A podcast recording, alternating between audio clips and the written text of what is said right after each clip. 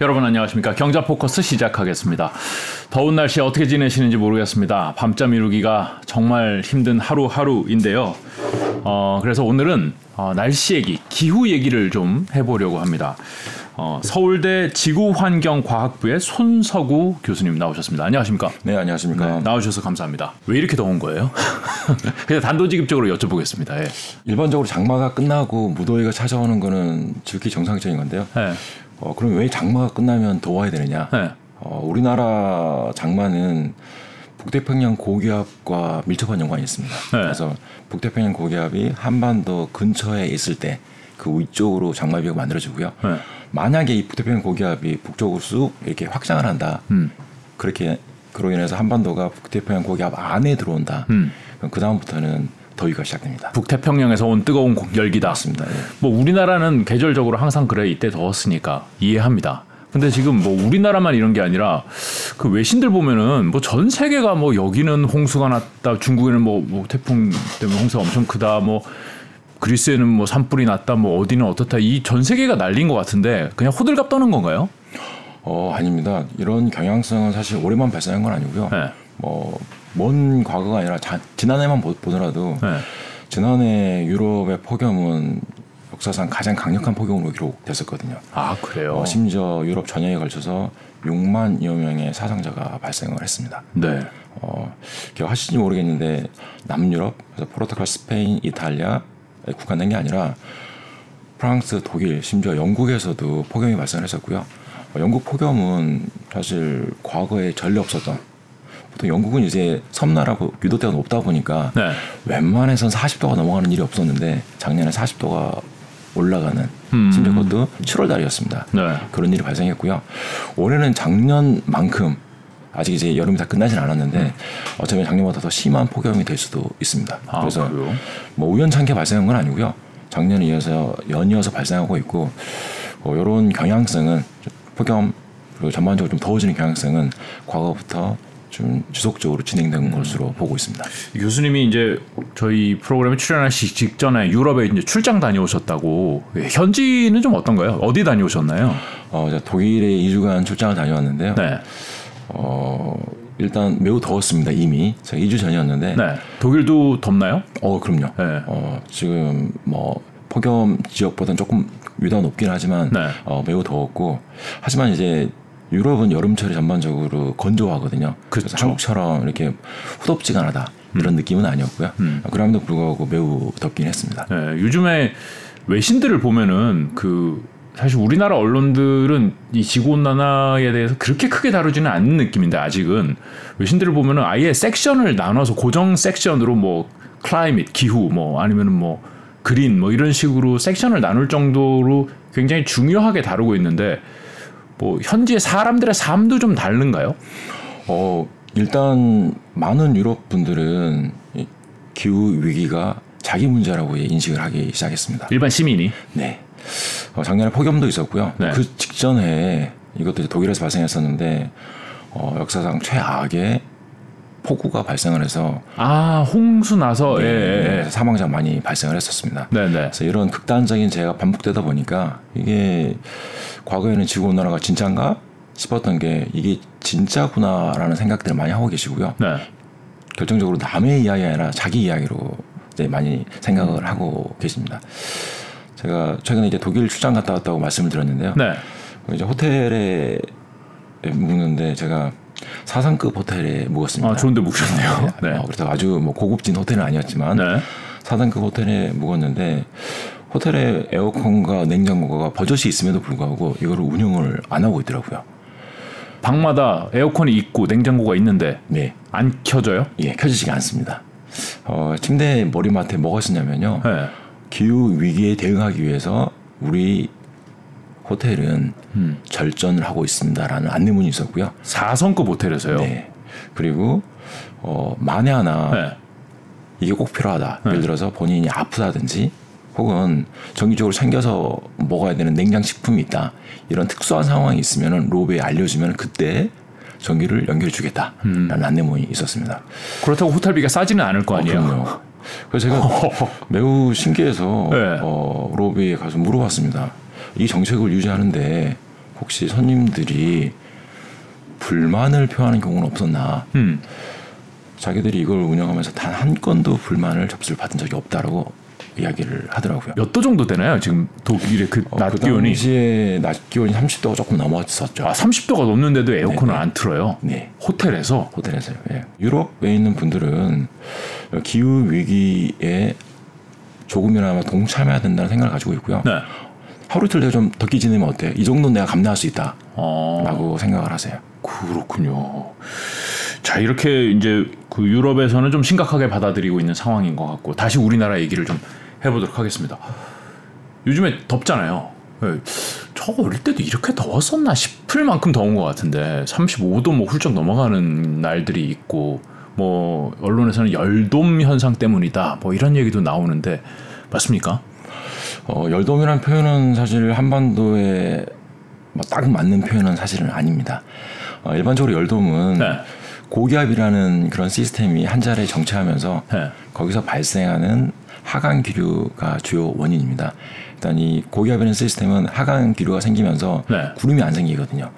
구름이 안 생기다 아, 보니까 상승 기류가 생겨야지 거기에 구름이 형성되는데 배웠던 것 같습니다 고등학교 때. 예. 하강 기류가 있기 때문에 구름이 안 생기거든요. 네. 구름이 안 생기다 보니까 당연히 일조량이 많을 수밖에 없고요. 더워져야 되죠. 음. 네. 그리고 또 이 하강 기류 자체가 공기를 데우는 역할을 합니다. 아, 그래서 그래요? 햇볕에 의해서 더워지고 하강 기류에 의해서 더워지는 이렇게 복합적으로 더워지게 되는데요. 네. 이제 우리나라가 지금 겪고 있는 폭염은 이렇게 하나의 고기압이 정체돼서 나오는 이런 형태가 아니고요. 네. 어, 중하층에는 앞서 말씀드린 것처럼 북태평양 고기압이 지금 자리를 잡고 있고요. 네. 상층에는 티벳 고기압이라는 게 자리를 잡고 있습니다. 우리나라 위에 공기가 이만큼 있는데 위에랑 아래랑 서로 출신지가 다르다. 맞습니다. 하나의 큰 공기 덩어리가 네. 자리 잡고 있는 게 아니고요. 네. 북태평양 고기압이 이 아래에 접근하고 티벳 고기압이 이렇게 겹쳐져 있는 티벳 고기압이면은 뭐 제가 이름만 들어서는 티벳은 좀 시원할 것 같은데 아닌가요? 어, 예, 그렇게 시원하지는 않습니다. 아 그래요? 예. 아, 티벳은 네. 일단 고도가 높거든요. 네. 고도가 높다 보니까 보통 어, 해면 고도로 따지면 5km가 좀 높거든요. 네. 햇빛을 더 많이 맞습니다. 지상보다는 더 높은 고도이기 때문에 햇빛을 더 많이 받거든요. 아. 네, 그래서 한여름에 티벳 지역은 상당히 온도가 높은 편입니다. 아 그래요. 고산지대라서 시원할 것 같다는 느낌만 있는 거군요. 그러면은 열돔은 아니고 사실 이중 폭격을 받고 있는 거다. 맞습니다. 그래서 하나의 더 공기. 덩어리가 아니라 네. 양쪽에서 들어오는 공기 덩어리이기 때문에 좀 구조상으로 좀 전형적인 열돔이라고 표현하기는 좀 어려운 측면이 있습니다. 원래 우리나라는 여름에 이렇게 두 개가 와가지고 버티고 있는 거예요. 네. 아 그럼 이제까지 언론에서 계속 열돔 열돔 했는데 그거는 정확한 표현은 아니군요. 하지만 뭐, 뭐 고기압 그다음에 하강 기류 네. 그로 인해서 구름이 많이 안 생긴다 네. 이런 개괄적인 특징은 네. 뭐 유사하다고 볼수 있죠. 학술적으로는 틀렸지만은 뭐 일반적으로 용인될 수 있는 수준이다. 네, 그- 그렇게 정리를 좀 하겠습니다. 아, 저도 열돔 현상에 대해서 뉴스하면서 멘트를 했던 것 같은데, 어, 그 제트 기류하고는 상관없는 거예요, 이거는. 어, 제트 기류랑도 일부 상관이 있습니다. 음. 이렇게 이제 북태평양 고기압 그리고 티벳 고기압이 한반도로 접근할 때는 네. 제트 기류가 북쪽으로 치우칩니다. 그래서 한반도 북쪽으로 제트 기류가 치우쳐 가지고요. 제트 기류가 사실 바람이 센 지역이거든요. 제트 기류가 제가 알기로는 이렇게 되게 높은 데서 굉장히 네네. 빠르게 이렇게 지구를 이렇게 한 바퀴 도는 그런 기류라고 알고 있는데 맞습니까? 맞습니다. 네. 네, 제트 기류가 있는 지역은 물론 제트 기류는 상층에서 정의가 되지만 네. 하층에서도 바람이 세게 불게 되거든요. 아, 근데 네. 이 제트 기류가 북쪽으로 쑥 올라가게 돼가지고요. 네. 한반도 근처에서는 바람이 약해질 수밖에 없습니다. 아. 그래서 저희가 폭염이 다 나가면 바람 한 점 없는 이런 표현을 쓰는 게 네. 바람이 잘 안 붑니다. 바람이라도 불면 조금 체감하기엔 좀 시원할 수도 있는데 그렇죠. 그래서 더 덥게 느껴지는 거죠. 어, 제트 기류가 그러니까 우리나라 가까운 데서 돌아야 되는데 저기 위에 올 멀리 가서 돌고 있다. 네네. 왜요? 여름에는 항상 그렇다. 아니다. 북태평양 고기압이 북쪽으로 확장하면서 아. 제트 기류도 같이 북쪽으로 치우치는 거죠. 아 그래요. 근데 특이한 점은 음. 이 급값들이 갱신되고 있습니다. 극값? 네. 급값이라는 건 이제 네. 낮 최고 기온이 갱신되고 있고요. 그러니까요. 더 더워지는 것 같아요. 밤 최저 기온도 갱신되고 있습니다. 그죠. 보통 요즘 이제 폭염하면서 어, 낮 시간이 엄청 덥고 또 밤 시간에도 엄청 열대야. 그렇죠 열대야가 발생하는데 네. 작년 같은 경우는 이미 6월달에 열대야가 보고되기 시작했습니다. 아. 과거에는 사실은 이 서울 경기 이 수도권 지역에 6월에 열대가 발생했던 적이 없었거든요. 작년부터 이게 시작됐습니다. 아 그렇군요. 네, 그래서 전반적으로 온도가 올라오고 있다. 뭐 이것도 중요하지만 더 큰 이슈는 이렇게 밤에는 선선해야 되는데 그러지 않는 이런 열대야가 네. 최근에 더 많이 발생하고 있고요. 네. 낮에 엄청 덥다. 네. 이런 더운 기온이 과거보다 더 올라오고 있습니다. 아니, 낮에 더운 건 그래 햇빛이 쨍해서 고기압이 있어서 구름 한 점 없어서 더워. 밤에는 왜 더워요? 여전히 한반도 근처에 수증기가 많거든요. 네. 어, 수증기는 가장 대표적인 온실 기체입니다. 그래서 사실 지표에서 빠져나가는 에너지를 원래는 쑥 우주로 나가야 되는데요. 네. 수증기가 이걸 붙들어 가지고 밤 시간에도 상당히 아. 덥게 됩니다. 수증기가 많으니까 방출이 안 되는군요. 열이. 맞습니다. 예. 아. 앞서 제가 유럽 이야기 드렸는데 상당히 건조하다고 말씀드렸지 않습니까? 네, 네. 거기는 이제 야간에는 그나마 선선합니다.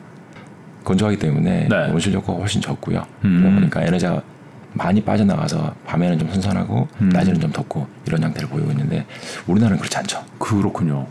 그 요즘에 엄청 덥잖아요. 근데 사실 한 1, 2주 전만 해도 비가 또 어마어마하게 왔잖아요. 이것도 야뭐 100년 만에 호우 이런 표현을 거의 매년 100년 만이라고 그러는 것 같은데 비가 많이 오는 거죠 과거보다. 아 안타깝지만 그건 사실입니다. 예. 그렇죠. 느낌적인 느낌이 아니라 한 100년 만인 거 맞는 거죠. 어, 이게 100년 만인지 200년 만인지 1000년 만인지 이거를 정확히 말씀드리기는 어렵긴 하지만 네. 뭐 전례 없던 현상들이 반복되고 있는 것은 확실합니다. 어 그거는 또 왜 그럴까요? 어, 먼저 뭐 그 올해 가장 특이했던 현상 먼저 설명을 드려야 될 것 같은데 네. 어, 더 안타까운 일이긴 한데 올해 이 집중호우로 많은 분들이 사망을 하셨습니다. 그렇죠. 이 인명피해가 너무 많이 발생해서 되게 안타까운데요. 네. 이 인명피해가 이틀에 다 일틀, 일틀에, 이틀에 걸쳐서 다 발생을 했습니다. 아 7월 14일, 15일 네. 저희가 알고 있는 오송 지하철, 네, 네. 정확히는 이제 청주 군평 지하차도 지하철인데요. 그리고 비슷한 시기에 경북 예천에서 산사태. 산사태가 네. 동시다발적으로 발생을 했습니다. 그래서 이제 많은 인명 피해가 발생을 했는데요.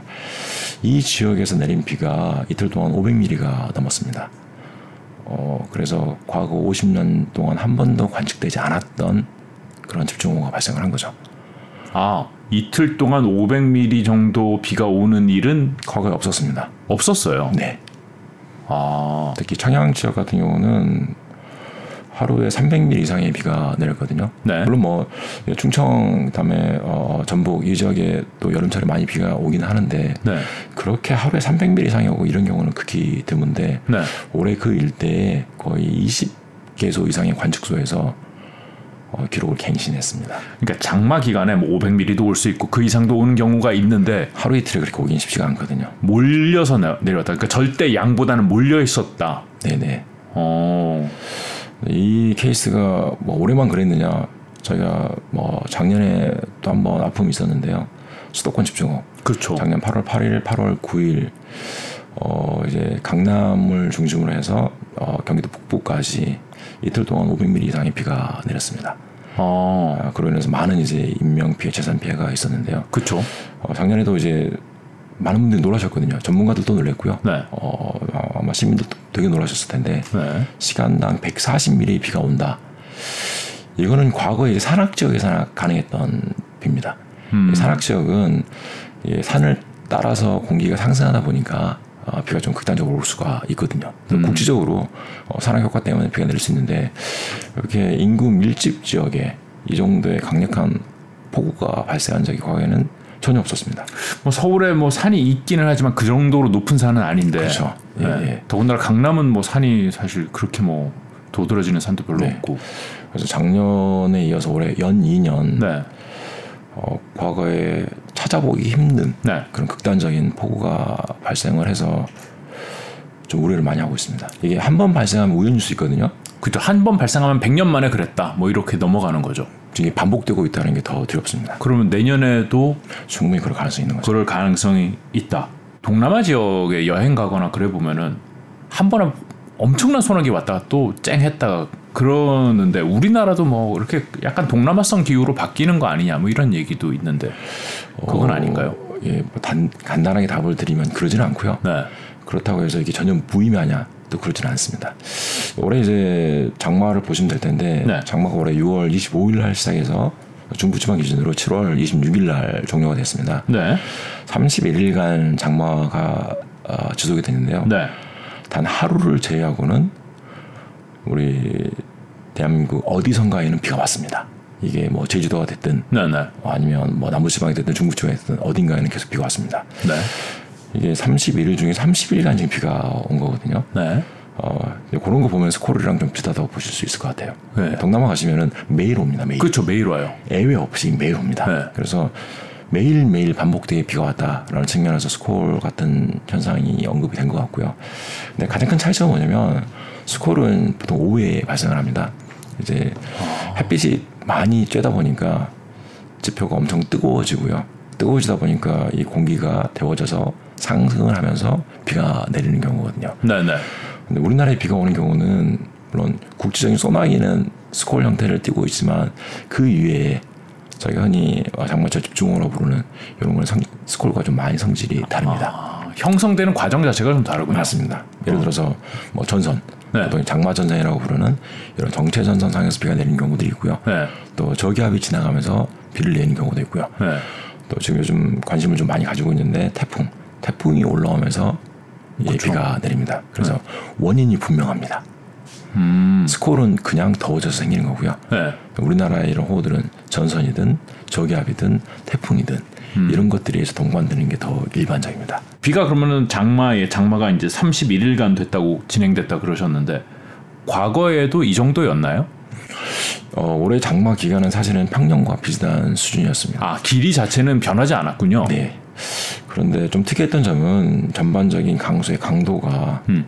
아, 상당히 강했습니다. 한 번 내릴 때 확 쏟아졌다. 맞습니다. 네. 어, 올해 이제 장마철 강수가 한 640mm 정도 내렸는데요. 네. 어, 이 값은 뭐 역대 최고 이런 기록은 아닙니다. 네. 과거에 이미 700mm가 넘었던 해가 있었거든요. 음. 뭐 2006년, 그다음에 2020년 네, 네. 이때가 사실은 올해보다 비가 더 많이 오긴 했습니다. 그런데 이제 2020년만 보더라도요. 2020년은 어, 가장 장기간 장마로 기록돼 있거든요. 2020년이요. 네네. 그래서 중부지방 기준으로 장마가 54일간 유지가 어. 됐습니다. 31일 왔는데도 길었다 생각했는데 더 길었네요. 네. 음. 근데 올해는 물론 2020년보다는 조금 작긴 했지만 비슷한 양의 비가 왔는데 네. 이게 31일에 발생한 비입니다. 집중도가 높았군요. 네, 그래서 장마 기간의 일 평균 음. 일 평균 강수량을 살펴보면 하루 평균 30mm 정도 비가 내렸고요. 이거는 과거 기록을 갱신한 역대 1위에 해당하는 값입니다. 아, 평균으로 했을 때는 기간이 짧았기 때문에. 네. 맞습니다. 그래서 강수 강도가 그 어느 때보다 강했다. 음. 어, 사실 이게 웃으면서 말씀드릴 수 없는 게 되게 안타까운 일이거든요. 그렇죠. 비가 꾸준히 오래 내리는 거는 대비를 할 수가 있는데 강하게 내리는 것 이거는 대비가 좀 더 어렵거든요. 어, 그러다 보니까 올해 좀 피해도 좀 많이 발생했던 걸로 보고 있습니다. 음, 지금 장마의 스타일 자체가 좀 변하고 있는 게 아닌가라고 생각을 어, 하시는 예. 거겠네요. 맞습니다. 예. 저뿐만 아니라 많은 전문가들이 그 점 공감하고 있습니다. 아, 바뀌고 있다. 뭔가가 바뀌고 네. 있다. 더 집중적으로 내릴 가능성이 높다. 집중호우 빈도가 매우 뚜렷하게 증가하고 있고요. 네. 저희가 이제 아주 신뢰할 수 있는 자료들이 뭐 100년씩 이렇게는 되진 않는데 네. 과거 60년 자료를 살펴보면요. 어, 우리나라의 이런 집중호우가 증가하는 경향은 어, 통계적으로 아주 뚜렷하게 유의한 수준을 보이고 있습니다. 그래서 언제부터 60년간 증가하고 있는 거예요, 이게? 적어도 자료가 신뢰할 수 있는 자료가 있는 1960년부터 네. 최근까지 집중호우의 빈도수는 아주 뚜렷한 우상향을 보이고 아, 있습니다. 꾸준히. 네, 아, 이게 지금 한 해두 해의 문제가 아니군요. 아닙니다. 예. 어, 60년 동안 계속 이루 어, 60년 이상 네. 계속 지금 보고가 되고 있는 거기 때문에 뭐 올해 집중호우 많았다 그래서 피해 많았다는 이야기 하시는데 뭐 내년 내후년에 올해 혹은 작년에 수도권 집중호우 이런 사례가 없을 거라고 절대 장담할 수 없는 상황인 거죠. 음, 있을 수 있고 그냥 더 강할 수도 있습니다. 네, 더 강할 수도 있고. 네. 왜 이렇게 되는지는 혹시 아나요, 우리가? 어, 일단 뭐 많은 원인이 있는데요. 네. 가장 큰 원인으로 어, 지구 온난화를 이야기하고 있습니다. 네. 뭐 저는 개인적으로 모든 기상재해를 지구 온난화로 연결시키는 것에 대해서 상당히 경계를 하는 편인데 네.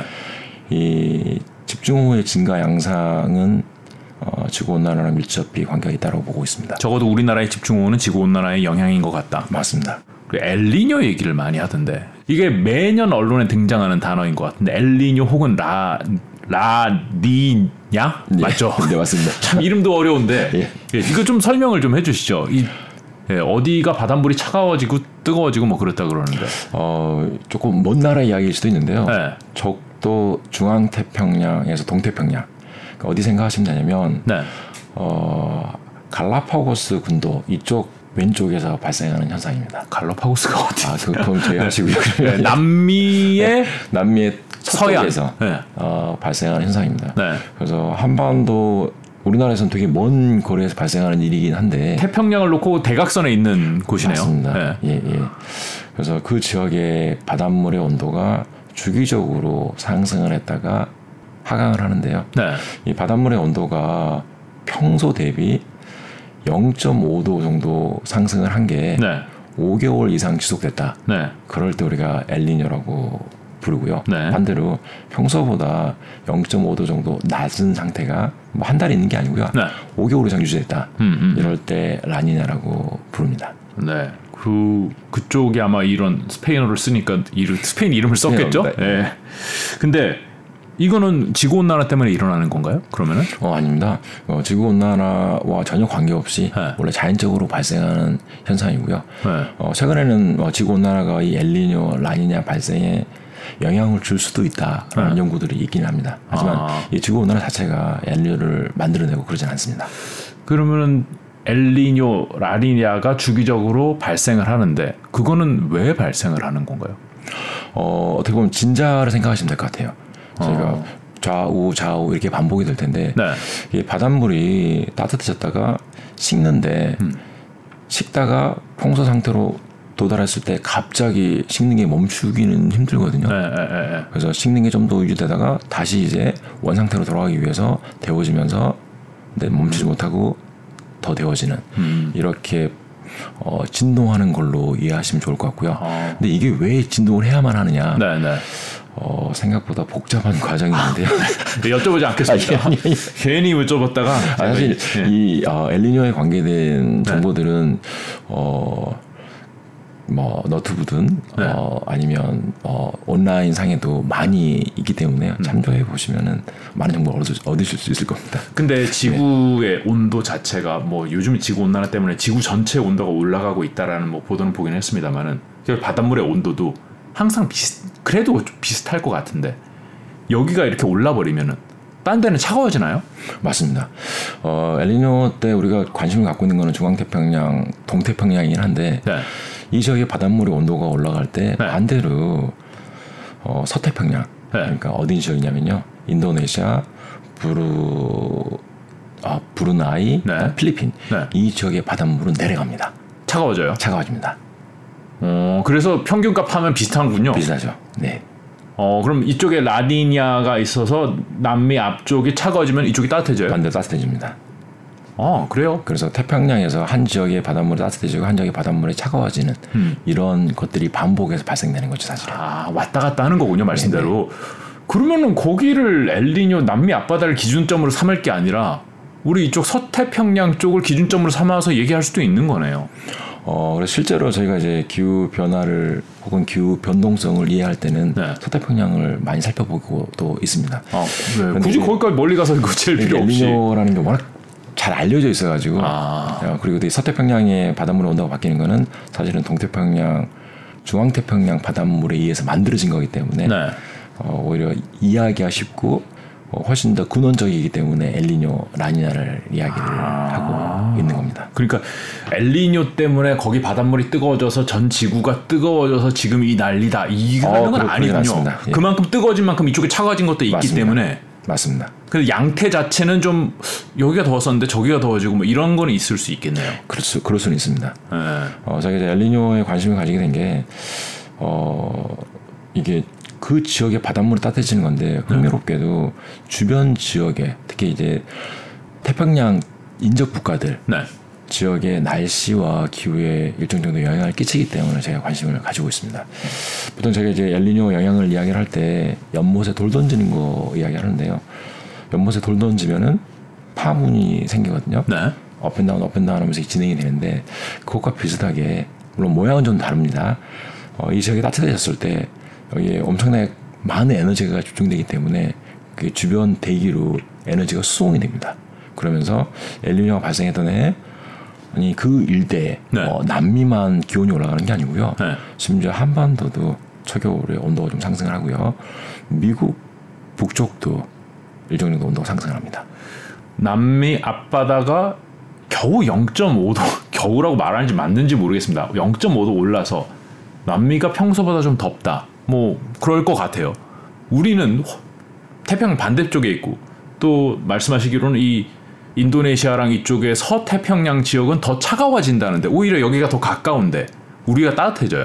엘니뇨 때문에. 맞습니다. 제가 이해할 수 있는 부분인가요?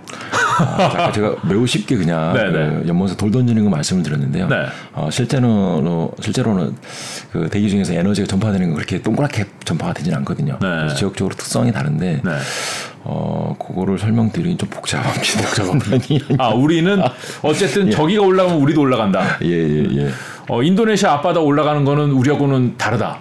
그렇죠. 그래서 어 엘니뇨 생기면 인도시아 인도네시아 근처는 온도가 차- 차가워지니까. 우리나라 그럼 더 시원해질 것 같은데 제 생각에는 네, 네. 가깝기 때문에 네. 그렇지는 않다는 그렇지. 않습니다. 예. 어, 신기하네요. 근데 요, 언론상에 요즘 보도되는 내용은 슈퍼 엘니뇨다. 뭐 이런 얘기가 나오던데요. 슈퍼 엘니뇨인가요 지금? 어 슈- 슈퍼 엘니뇨가 뭔가요? 저희 학계에서는 사실 슈퍼 엘니뇨보다는 극단적인 엘니뇨, 뭐 extreme 엘니뇨 이런 표현을 더 많이 쓰긴 하는데 네. 어, 과거에 이런 경우들이 몇 번 있었기 때문에 이렇게 닉네임이 생긴 것 같습니다. 네. 어, 슈퍼 엘니뇨는 일반적으로 앞서 말씀드린 것처럼 동태평양, 적도 정태평양, 적도 중앙태평양의 바닷물의 온도가 평소보다 2도 아까 0.5도라 그러셨잖아요. 맞습니다. 예. 근데 2도 혹은 2.5도 이상 올라갔을 때 저희가 슈퍼 엘니뇨라고 부릅니다. 그러니까 아. 아. 까 기준이 0.5도라고 그랬는데요. 네. 그것보다 훨씬 바닷물이 더 따뜻해지는 거죠. 평년보다 0.5도 오르면은 엘니뇨라고 불러서 야 이거 영향을 우리가 받겠구나라고 판단하는데 평년보다 2.5도 오른다. 2도에서 2.5도. 2.2도 이상 그럼 엄청 많이 오르는 거네요. 맞습니다. 근데 과거에 이런 사례가 세 번 있었습니다. 1992년에서 93년 넘어가는 겨울철. 네. 어, 그 다음에 1998년에서 1999년 이 네. 겨울철에 있었고요. 또 2015년에서 2016년 이 겨울철에 겨울철에요. 예, 아 남미니까. 예, 이 엘니뇨는 가장 강할 때가 이 10월, 11월, 10, 10월, 11월, 12월, 1월, 2월 이때 가장 강하게 발달합니다. 음. 어, 그래서 해를 건너 건너면서 네네. 강도가 유- 유지가 되는데요. 네. 과거에 세 번의 사례가 있었고 올해는 물론 뭐 가장 강했던 2015년에서 16년 엘니뇨만큼은 안 될 수도 있지만 네.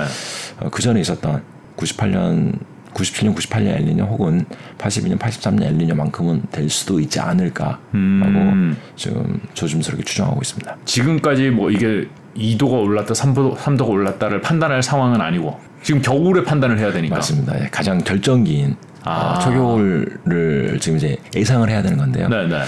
지금 예상 키로는 2도에 육박한 음. 2도보다 조금 자, 낮을 수도 있고 조금 높을 수도 있는데요. 어, 2도에 육박하는 어, 수온 상승이 예상이 되고 있습니다. 아직까지는 그렇게 안 올랐다는 말씀이군요. 좀 더 지켜봐야죠. 이게 그러니까 지금 지금 뭐 8월, 7월, 8월 기준으로 아, 지금 당장은 그렇게까지 바닷물 높지는 않습니다. 아. 하지만 이미 엘니뇨 기준은 통과를 했습니다. 아, 흐름을 보니까 야, 이거 심상치 않은데. 네, 점점 올해- 강해질 걸 보이, 보이는 거죠. 아, 근데 겨울에 엘니뇨가 심해지면은 우리나라의 기후 기후의 날씨에 영향도 겨울에 심한 건가요? 가장 뚜렷합니다. 겨울에.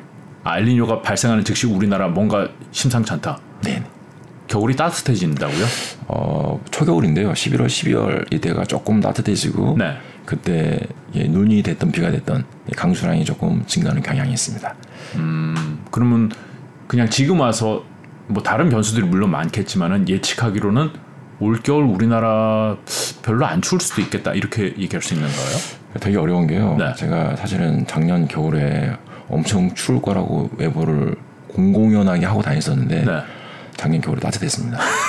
어, 그래서 네. 이- 이거 혹시 클립으로 남으면 또 아, 네. 아 여러 요인 중에 생각하겠습니다. 하나 있, 맞습니다. 네. 예. 여러 요인 중에 하나인데 엘니뇨는 좀 강해서 그럴 요인이 보인다. 만약에 이게 남미라면은 네. 아주 따뜻할 것이다라고 제가 확언을 할 수도 있는데 네. 사실 좀 거리가 멀지 않습니까 한반도는 네. 그래서 엘니뇨만으로는 음. 우리나라 기후를 다 설명할 수가 없습니다. 아. 뭐 익숙하시겠지만 북극이 어떻게 돼 있는지도 살펴봐야 되고요. 네.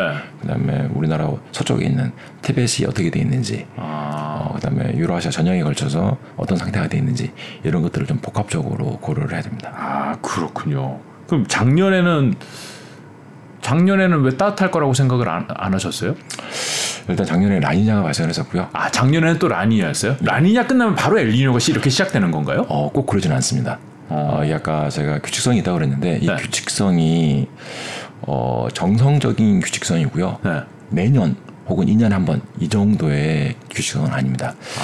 자, 우리나라 작년에 제가 라니냐 영향을 받았다고 그랬는데 과거 3년간 네. 사실 라니냐가 연속적으로 발생을 했었습니다.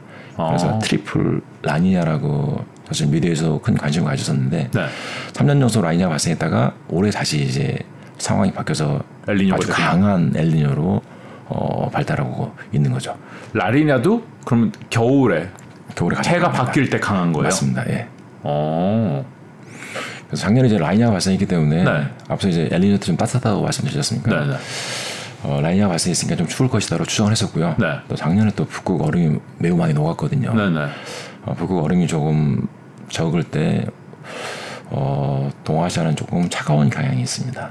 네. 어, 그래서 어, 적도도 춥게 만들고 북극도 춥게 만들겠구나. 네. 그리고 그 이외의 요인들도 살펴봤더니 추울 것 같았어요. 그래서 제가 공공연하게 제가 그래서 추울 거다. 네, 네, 네. 12월 중순까지는 좋았는데요. 네. 따뜻해져가지고 아, 그렇죠. 전 지구적으로 작년에 예상 밖으로 따뜻해서 유럽에서 뭐 가스 수요가 적었다 뭐 이런 뉴스들 네, 어떻게 보면 봤던 게. 다행이었죠. 네. 작년에 이제 어, 이런 가스 가격이 폭등을 할 뻔했었는데 네, 네. 그나마 좀 따뜻해가지고 다행이었죠. 우리가 엘니뇨 관련된 그 언론 기사들을 접할 때 아, 올해 엘니뇨가 슈퍼 엘니뇨일 것이다. 와 함께 또 등장하는 내용이 내년에 더 심할 거야. 이런 내용이거든요. 그것도 맞나요? 어, 그걸 또 단언할 수가 없는 게 네. 이 기후 변화가 점진적으로 우상향인 건 맞습니다. 네. 말씀 말씀드린 것처럼 집중호우 더 많이 내릴 걸로 보고 있고요. 네. 폭염 더 빈번해질 걸로 보고 있습니다. 그거는 그렇지만 추세적이고 뭐 한 해 두 해는 이렇게 이탈할 수도 있는 거잖아요. 충분히 그렇죠. 예. 예, 뭐 가장 대표적인 예가 뭐 5년 전 뭐 여름 생각하시면 될 것 같은데요. 네.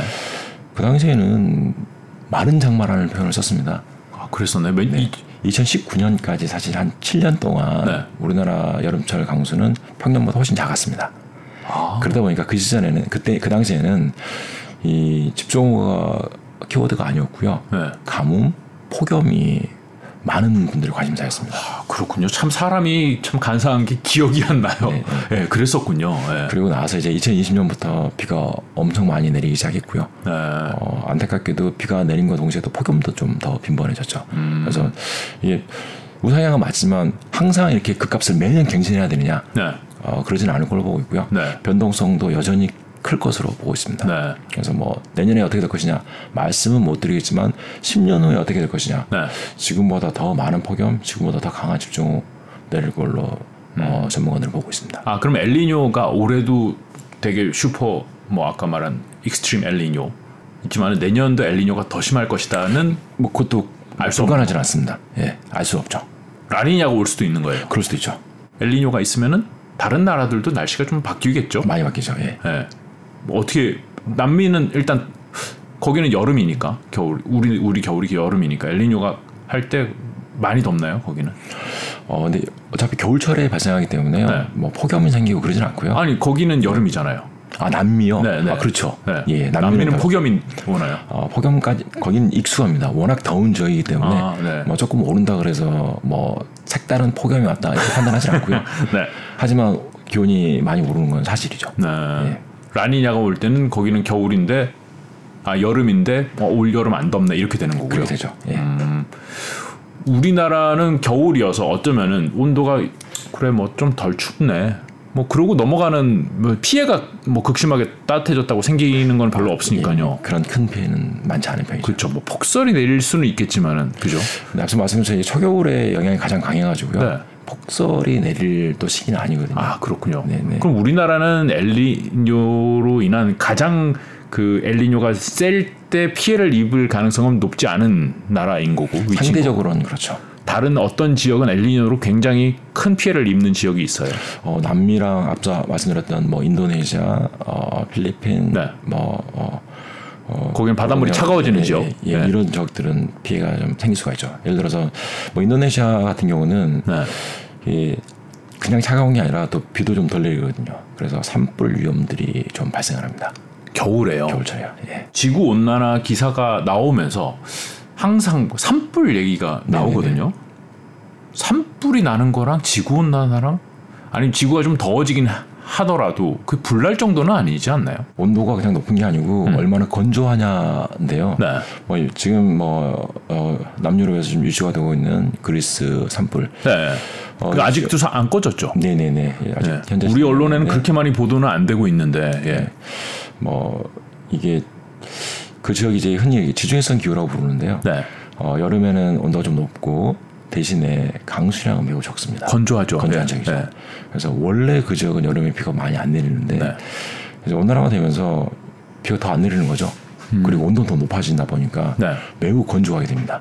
보통 이 산불이 날 때는 사실은 살아있는 나무에서 시작되는 것보다도 낙엽에서 많이 시작되는데요. 네. 비가 안 내리니까 안 그래도 마른데 온도가 높다 보니까 더 바짝 마르게 되거든요. 그러다 보니까 작은 불씨에서도 큰 불이 날 수밖에 없는 상황입니다. 음. 그래서 온난화가 진행되면서 기온이 올라가고 건조해진다. 네. 그러면 산불의 위험도는 당연히 높아질 수밖에 없습니다. 그래요.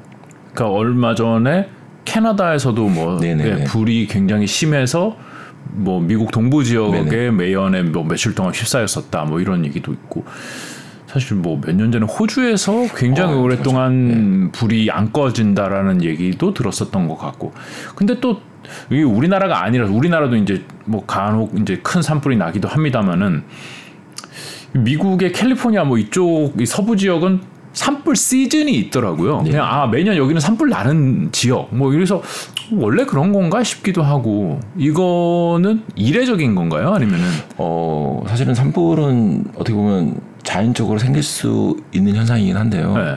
자, 최근에 이제 산불이 이슈가 된 게 규모가 너무 큽니다. 어. 대규모로 지금 산불들이 발생하고 있거든요. 네. 그래서 뭐 한 나라에 뭐 몇 프로를 태울 만큼 네. 대규모 산불들이 발생하고 있고 또 안타까운 게 뭐냐면요 이게 산불이 발생하면서 흔히 뭐 매연 뭐 이런 것들 많이 걱정하시는데 그을름 네. 그보다 더 큰 거는 네. 타면서 대량의 이산화탄소가 대기 아, 쪽으로 그쵸. 배출이 됩니다. 뭐 호주 산불 말씀하셨는데요. 그 멜버른부터 이제 동쪽부터 이제 어, 산불이 발생했었는데 그 호주 산불로 인해서 어, 그 해에 어, 이산화탄소 배출량이 1% 늘었습니다. 이 타면서 엄청나게 많은 양, 아, 조금 전 세계 인류가 배출하는 이산화탄소가 양의 1%가 늘었습니다. 네, 엄청나게 많은 양의 이산화탄소가 나가는 거죠. 그러다 보니까 네. 산불이 대형 산불이 발생하면서 어떻게 보면 지구 온난화가 더 가속화됩니다. 아 우리가 뭐 전기차 타고 뭐 이런 거가 의미가 없어지네요. 그 산불 한 번 나면은 그래서 관리를 되게 잘해야 되죠. 특히 요즘같이 이런 대형 산불이 빈번해졌을 때는 네. 매우 어, 어, 조심해야 됩니다. 오 그래요. 말씀 잘 들었습니다. 고맙습니다. 네, 고맙습니다. 네.